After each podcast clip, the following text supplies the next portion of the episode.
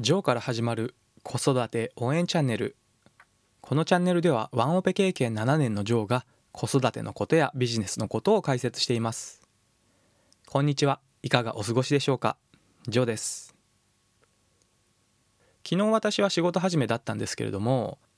お正月の休み明けで初めから気合を入れすぎても体調に影響して体調悪くなったら困るなと考えてまあぼちぼちという感じで仕事を始めました。また仕事始めとは言っても年が明ける前から基本的には変わらず在宅勤務で仕事をしました。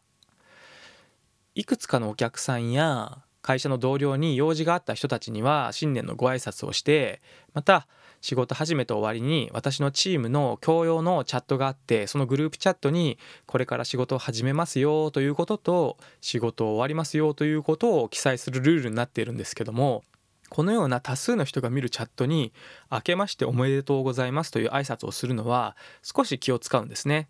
仮にその中のメンバーの誰かが家庭で不幸が全くなかったかということは自信持って言えませんので「明けましておめでとうございます」という文言は避けて本年もよろしくお願いしますということだけにしました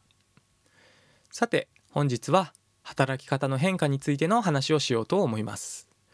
先ほど申し上げました通り年明けの仕事始めだったわけですけれども都心の方では新型コロナウイルスの影響が相変わらず続いていてもうすぐ緊急事態宣言も発令されることとなると思います。それによって在宅での仕事ができるようになっているんですけれども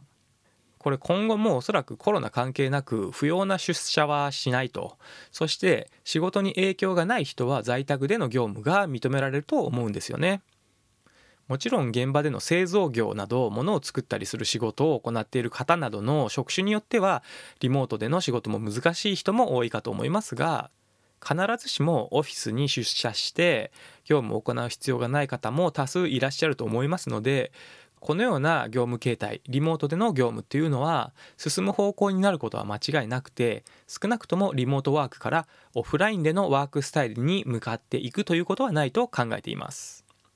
そしてこのような働き方は小さなお子さんを育てている方には非常に助かるといいますか合理的な働き方になるかと思います。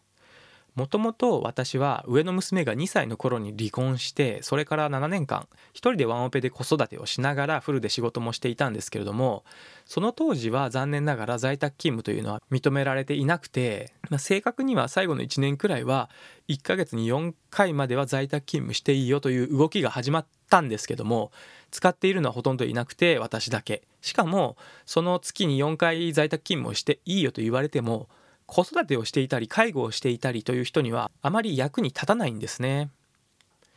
それが現在は私が勤める会社では在宅勤務の回数に制限がない状態になっていて仕事の内容としては必要に応じて社内外問わずウェブ会議もすぐにできますし海外のお客様とも時差はありますが出張せずとも画面を通じて資料もオンタイムで共有しながら打ち合わせもできるんですね。もちろん現地でのフェイストゥフェイスの打ち合わせと比べるとまあ私が英語のネイティブスピーカーでもないというのもあるんですがちょっとしたニュアンスが伝わらなかったりストレスを感じたりすることもあるんですけれどもそこはまあもっと英語のスキルを上達させればいいわけですし飛行機に乗って出張するという移動の時間を考えるとかなり効率化できているのではないかと思っています。また現在私は2ヶ月の娘がいまして妻は今年の3月いっぱいまでは育児休暇を取っています。今月末に来年4月からの保育園の申請結果が届くんですけれどもその結果次第で保育園に通えることになれば仕事に復帰したいと考えているようです。ということで2ヶ月の娘の子育てをメインで行ってくれているわけですけれども私が家で仕事をすることもむしろ在宅勤務で仕事をしてほしいと言ってくれているんですね。一応私は家にいますが在宅勤務中は仕事をしていますし会議があったり子育てもそこまで手伝えているっていうわけではないんですね。ただ妻がちょっと買い物に行ったりする時も娘がもし泣いたら抱っこしてあげてねといった感じで妻は外に出れますし精神的に楽になれているようです。このような点で仕事があるので子育てをメインで行うことはできないんですけれども私としては在宅勤務ができることが非常に好都合な状況です。そして私の話を聞いてくださっているということは子育てをしているということもあるかもしれませんしそのビジネスの観点からも副業を始めたり会社を辞めて自由に働きたいというような考えを持ったリテラシーの高い人も多いかと思います。最終的には会社を辞めて自由に働きたいと考えている場合にこの自由とは何なのかというのをまず2つあると思うんですけども1つ目は場所の自由。そして2つ目が時間の自由。1つ目の場所に縛られずに働けるということは完全ではないんですけれども現状ある程度実現できてきてるんですね。在宅勤務をメインで行えるというような私の場合だと毎日満員電車に乗って通勤する必要もありませんし場所の制限によるストレスもあまりありません。続いての2つ目の時間の自由。ここについてはやはりチームで仕事を行う必要があるので自分一人で何か執筆したりするような業種でない限りはいつでも自分の好きな時間に働くという状態はなかなか難しいと思います。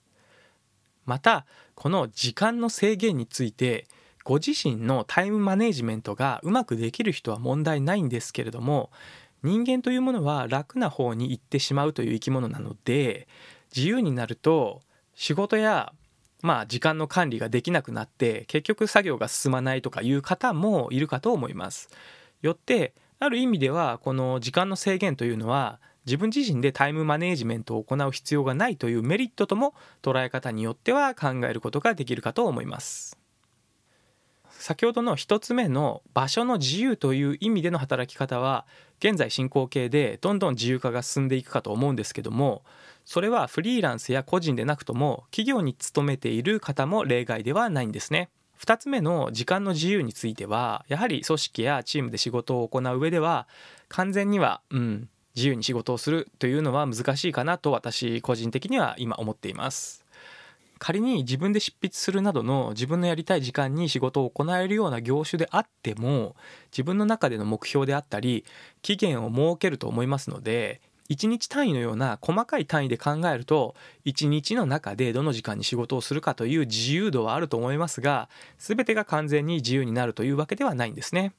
この時間の制限は多少なりともあるけど場所の自由が実現できた時にやはり今の仕事内容には満足できないとか自分のやりたいことではないまた自分の成長につながらないとかもうそもそも私自身ハッピーに感じられないハッピーではない幸せじゃないというふうに思うのであればこれは行動すべきサインが出ているのではないかと考えるといいと思います。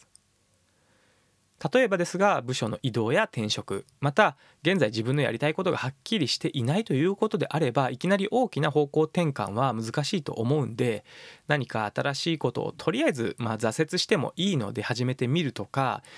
今勤めている会社の中じゃなくて外のコミュニティに参加してみるというような新しい視点を持てる行動をしてみるとこれだと思ったりあと自分はこんなに夢中になれることがあるのかというような機会にも出会える可能性も出てくるんですね。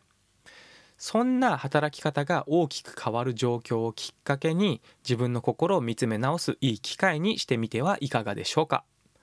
コロナのような外的要因によって働き方が変わっているという受け身の姿勢もあるんですけれども自身で考えて自分の内側から出てくる攻めの姿勢で変化をしていくということもビジネスにおいて重要な要素となります。